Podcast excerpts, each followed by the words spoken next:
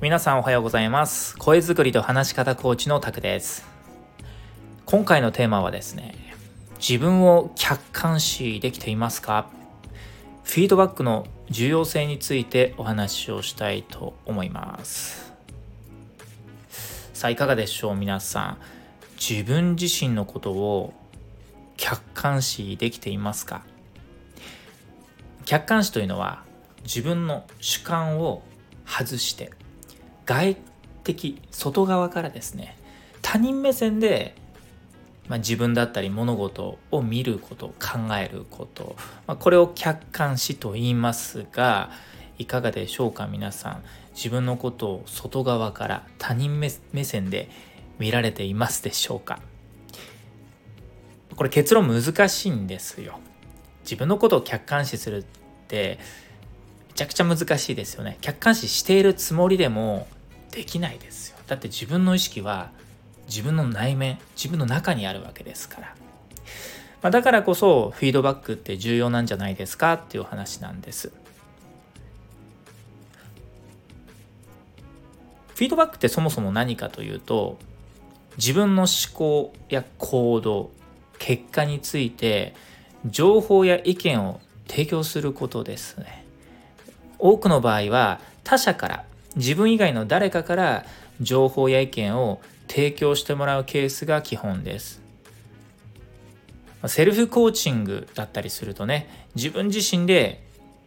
自分自身を振り返る見つめ直すみたいな自己フィードバックっていう方法もありますけどこれ結構難しいですなかなかセルフコーチングって難しいですなぜかというと自分自身だけですと自分の思い込みとか感情的な要素とか思考がどうしても紛れてしまって客観的な判断もできませんしもちろん客観的な情報とか意見をですね導き出すことはできないからです。これはセルフセルフコーチングに限って話ではない。もう生きていればあらゆる物事に共通しています。例えば料理の例ですよね。もしあなたがシェフだったらこれから、え、お店を開くとなったらあなたが作ったその料理まず身近な人に食べてもらって美味しいかどうか聞きますよね。自分が作った料理渾身の料理あ自分が食べて美味しいなと思ってそのまま誰にも味見をしてもらわずにフィードバックをもらわずにこれ出店したらかなりリスク大きいですよね。実際自分の味覚と他人の味覚お客さんの味覚あの多くのたくさんの人の味覚って違いますから自分以外の誰かに試食をしてもらってで美味しいのか美味しくなかったらなぜ美味しくないのか何が足りないのかってことをフィードバックをもらって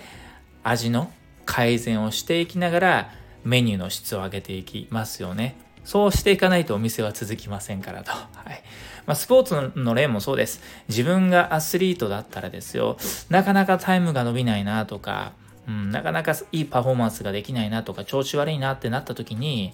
何が原因なんだろうってね自分自身で気づくことって難しいんです。だから監督とかコーチですね。コーチが常々横にいて自分を見ていてもしかしたら最近ちょっとここの部分がおろそかになってるんじゃないかとかちょっとこういうトレーニングを取り入れてみようかみたいな自分の気づけない部分に対してアドバイスや意見をもらってパフォーマンスを上げていくっていう例もやっぱりあります。だから当たり前ですけどめちゃくちゃあの有能というかね新記録を出してるアスリート選手というのはやはり優秀なコーチがついてるからとも言えますよね。演劇の例だってそうですね。もし自分が俳優さんだったら、これから舞台をしますと、演劇をしますってなった時に、お客さんいますよね。お客さんの反応って大事ですよね。お客さんが楽しんでるのか、つまんなそうにしてるのか、何がつまらなかったのか、何が楽しかったのか、この辺お客様の声をもらいながら、自分自身のその演技力とか、まあ、舞台だったらその舞台構成とかシナリオっていうのを直していってより面白いものいいものにしていくと。演劇も同じです。お客さんの声を聞いてより良くしていくと。まこの料理、スポーツ、演劇だけじゃなくて、全てのことに関して言えますよね。自分の思い込みとか自分の判断が必ずしも正しい、できているとは限らないから、誰かからの意見をもらうことによって改善をすることによって、改善、えー、物事をもっともっとよく、自分自身を良くしていくということです。そのために、フィードバックは必要なんだということなんです。まあ、つまりフィードバックというのは自分の行動思考結果を客観的に評価して改善するために必要不可欠ということです。他人の視点や意見を通じて自分の強みとか弱点スコトーマっていうんですけどね心理的盲点って言って自分では気づけない見過ごしてしまった要素を指摘してもらったりとかそこに対してアドバイスをしてもらうことで成長や変化をするきっかけを得られるわけです特にコミュニケーションというのは他者との意思疎通が目的ですから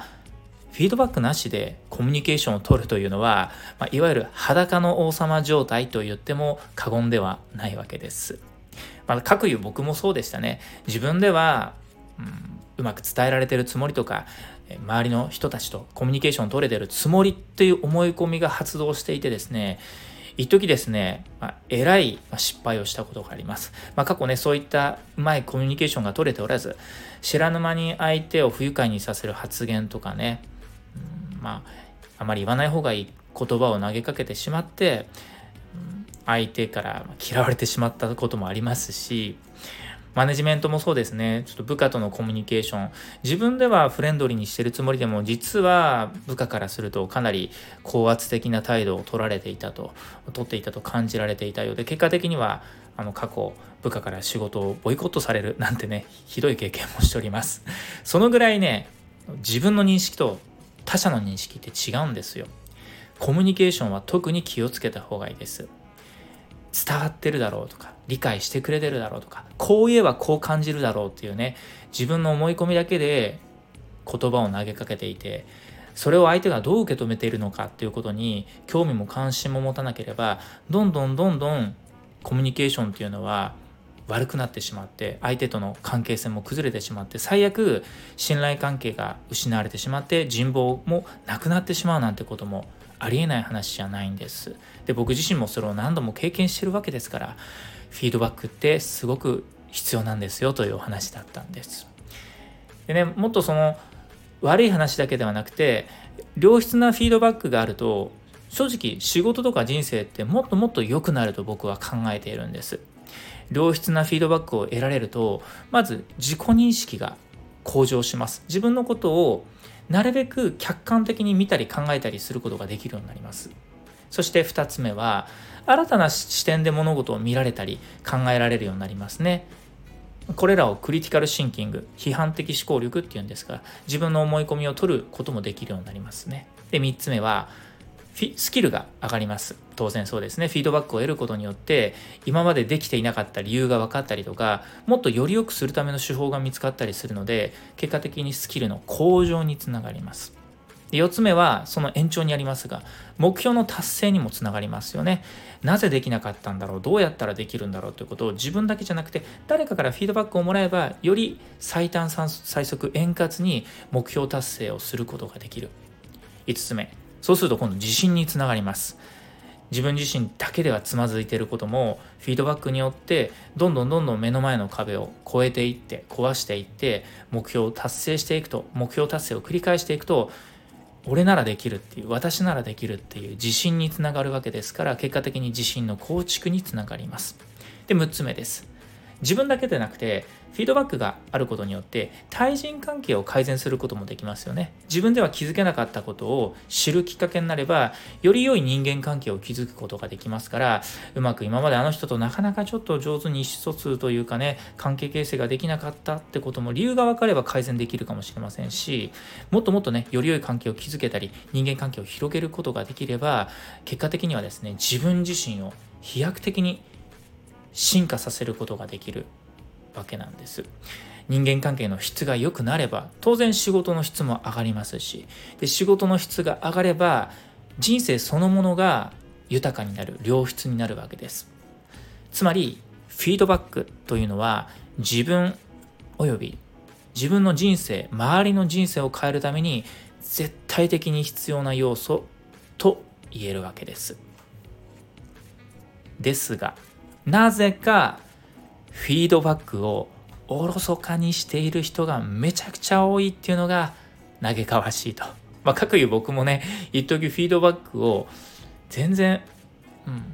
おろそかにしていましたねフィードバックなんか別にいいでしょう頑張ってら結果になるでしょうと。俺ややることやってんだからいいでしょう。つか、他人に物言いなんかされたくないよなんてね、もうそんな自分でした。まあ結果それでね、あの10年以上くすぶってたんで、まあ、いい加減改心してね、フィードバックの重要性を知ってこうやって音声にしてるわけですから、あのフィードバックはね、おろそかにしちゃいけませんよと。なんでそのフィードバックをおろそかにしてしまうのか気持ちはわかります。僕も一時とかしばらくフィードバックをおろそかにしていたので、そのフィードバックをおろそかにしたくなる気持ちもわかるんです。あるいは、フィードバックをもらえない人だっているわけです。まあ、いろんな理由があるわけです。一つが、まずやっぱフィードバックってね、誰かから意見とかアドバイスとかね、まあ、情報提供してもらうわけです。ここの中には、ま、批判とかね、否定も含まれる場合があると。でやっぱり人ってね、自分にはプライド、自尊心ありますから、誰かからね、否定されるとか、批判されるって嫌じゃないですか。怖いじゃないですか。だったら聞かない方がマシってね、見ざる、言わざる、聞かざるになっちゃうわけですね。っていうね、やっぱり誰かからの意見をもらうのが指摘されるのが怖いっていう理由から、フィードバックをもらいに行かない、おろそかにしてしまう人も多いんじゃないでしょうか。で、二つ目です。自己評価が固定してしまっている人も多いと思います。これどういうことかというと、自分はもうできている。この辺は問題ないというふうに自分で決めつけちゃってるわけですね。あるいは自分にはこれまでたくさんの経験があるとか、えー、たくさん勉強してきた、実績も出してきた、経験もしてきたっていうね、過去の自分自身の、ま、レコードを頼りにして、なんかまあだからもうきっとできているだろうっていうような思い込みですよね。自分はできている問題ないっていう自己評価が固定されてしまって誰かの意見を聞くっていう気になれないとか聞かなくても平気だっていう思いになってしまうと。これ実は僕もそうだったんですね。やっぱりビジネスの世界、特に特定の業種にずっと長くいると、自然と経験値増してきますから、なんかね、誰かから意見されると、ちょっとムッとするわけですよ。いや、そんなこと言われる筋じゃないですと。俺は俺で結構経験してきたんだみたいなね、プライドが発動しちゃってね、誰かのアドバイスとか、なんか聞きたくもないし、言ってくるとすごくムカつくみたいなね。はい。言っちゃいけないですけどね。まあそういう自分も正直ありました。でもこれね、半分は大事ですよ。自分自身を信じるっていうね、自己評価を持つってことも大事ですけど、僕は半分はちょっと違うんじゃないかなと。だってそうですよね。世の中いっぱいいますよね。この人、これがあるから残念だなって人いっぱいいるじゃないですか。でもこの人自分自身でそれ気づいてないんだよなっていうね。人はいっぱいいるわけです。でもその人はその自分自身の周りから見たらねその人の弱点になってることを本人気づいてないってまさにこれ自己評価が固定されてるわけです。で過去の僕もそうでした。自己評価がそもそも固定されてしまうとフィードバックをもらう必要がないという判断に陥ってしまう。だから結果フィードバックをおろそかにしてしまうと。で3つ目プライドとかもありますよね。1番目、2番目にも通じますけど、自分のプライドがあるわけですから、誰かにアドバイスされたくないとか、意見とか言ってほしくないとかっていうね、自分の否定や批判を恐れるっていうよりかは、自分自身の評価を優先したいとかね、自分自身の思いを優先したいっていう、そんな自尊心、自分を尊う心からフィードバックを受け入れないっていうケースも多いと思います。4つ目は、忙しさとかね、優先順位にもよると思います。まあ、フィードバックをもらうってことは、誰かからどうって聞きに行くわけですから、正直めんどくさいんですよ。でね、誰かからね、あの、聞いてもいないのに、頼んでもいないのにフィードバックをしてくる。ゴルフ場に行くと、聞いてもいないのにゴルフのスイングについていろいろアドバイスしてくる人いるじゃないですか。あれ、多くの人がめんどくせって思うわけですよ。つまり自分から求めないと、求めないフィードバックっていうのは正直多くの人めんどくさい。もうほっといてほしいと思うわけです。でも自分からね、フィードバックをもらいに行くって結構逆にそれはそれで自分がめんどくさいわけですよ。時間とか労力をかけるわけです。仕事に忙しい人人なんかは、その都度その都度ね、これからある商談とか、来週あるスピーチ、プレゼンについて、毎回誰かからフィードバックをもらいに行ってる時間なんかないよっていうね、優先順位を後回しにしてしまうってケースも多かったんじゃないでしょうか。っていう理由からフィードバックをおろそかにしてしまってる人もいらっしゃるんじゃないかと。で5つ目はこれもね結構多いと思うんです。身近な人にそもそもフィードバックをくれる人がいないっていうそんな環境状況の方いらっしゃいませんか？誰でもかんでもフィードバックをもらえばいいわけじゃないんですよ。嫌いな人からフィードバックなんかもらいたくないですし、もちろん信頼していない人からもらうフィードバックなんかは信用できませんし、逆言えば信頼できる人からあこの人だったらこの人の意見だったら聞きたいなこの人からアドバイスをもらいたいなこの人から自分について客観的な意見をもらいたいなってそこまでの信頼関係があるある種リスペクトをしている人だったらねもらいたいですしもらう価値あるんですけどそうじゃない人からはもらいたくないわけです。でもそうじゃない人は周りにいっぱいいるけどリスペクトしている人があんまり身近にいなかったりとかまあ、そういう環境じゃなかったりするともらいたくてももらえないっていう、まあ、そういう状況に陥ってしまうわけですよ。これはねフィードバックをおろそかにしているわけではなくてフィードバックをもらいたくてももらえないっていうある種ちょっと不可抗力的な状況になってしまう方もいらっしゃるんじゃないでしょうか。まあね、いずれもこれ全部僕に当てはまってるわけですよ。一時は否定や批判を恐れている自分もありましたし、一時は自己評価をかなり優先している自分もいましたし、やっぱり人間誰しもプライド、自尊心がありますから、自尊心を守るためにフィードバックをもらわないってこともあったし、ありましたし、まあ、仕事が忙しかったりね、優先順位によっては、フィードバックをもらうよりとにかく練習だ練習だっていうねそういうことを重視したこともありましたしあとは僕の場合はねでも幸いのことに身近な人でね結構いいフィードバックをくれる人がいたっていう事実がありました。もちろん自分からねもらいに行きましたよ。僕は散々やらかしてますから独りよがりでね自分は問題ないできてるなんてことでたくさんの地雷を踏んでねはい。あの本当の地雷だったらもう足手足ないぐらいのねそのぐらい地雷を踏んできたわけですから。はいまあ冗談ですけれども、まあ、そのぐらい僕もやらかしてるわけですからあの自分からフィードバックをもらいに行きました。だから5番目はできてたかなと。でもそれ以外は結構できてなかったかなっていう気はありますがまあでもいろんな理由が皆様にはあるはずです。でもじゃあそんな理由があるからフィードバックをもらわなくていいっていうわけではなくてやっぱりフィードバックは絶対もらった方がいいと。時には批判や否定になるかもしれませんけどもそれで自分を改善できるだできるんだったらもらいに行きましょうと。自己評価が覆されることもありますけどそれによって自分が大きく成長進化できるんであればもらいに行きましょうと。時々自分のプライド傷つくこともありますけどプライドばっかりあったってね中身が伴ってなければですね旗から見たらもう裸の王様状態ですから多少はね自分のプライド一旦落としてももらいに行くってことも大事ですし忙しさや優先順位だってそうです。フィードバックをもらうことでもっともっとより良いものがパフォーマンスが上がるんだったら最優先してもらいに行くことも大事ですし、まあ、身近な人にフィードバックがをもらえくれる人がいないというのはなかなか厳しい状況ですけどだったら自分から環境をね作りに行けばいいじゃないですかと。そういう人間関係を自分から形成しに行けばいいじゃないですかっていう思うこともあります。結構厳しいこと言うなと思われたかもしれませんけども皆さん少なからず何かしらの自己投資っていうものをされてるはずなんです。本を読むことも自己投資です。英会話を勉強するとか何かの資格の勉強をするっていうことも知識面の自己投資をしてるわけです。または筋トレをしてねえ体づくりをするとかランニングをするとか美容や健康面などの自己投資もされているはずですし衣服で服とかですねアクセサリーで身なりを整えるっていう外見的な自己投資をされている人もいるわけです。まつまり多くの人が何かしら自分に対して自己投資をしているわけです。でそんな自己投資の中には信頼できる人からあるいは専門家から良質なフィードバックをもらうっっていう自己投資の仕方だって大いに自己投資の仕方としてはありというかむしろこれは投資効果が何十倍にも膨れ上がるのでフィードバックをもらいに行くっていう投資の仕方だって是非選択肢というかね行動判断に置いてほしいなと思います。ってくらいフィードバックはめちゃくちゃ大事です。是非自分を客観視するために誰かからフィードバックをもらいに行くというアクションというかま習慣をですね自分の中に取り入れてほしいと思います。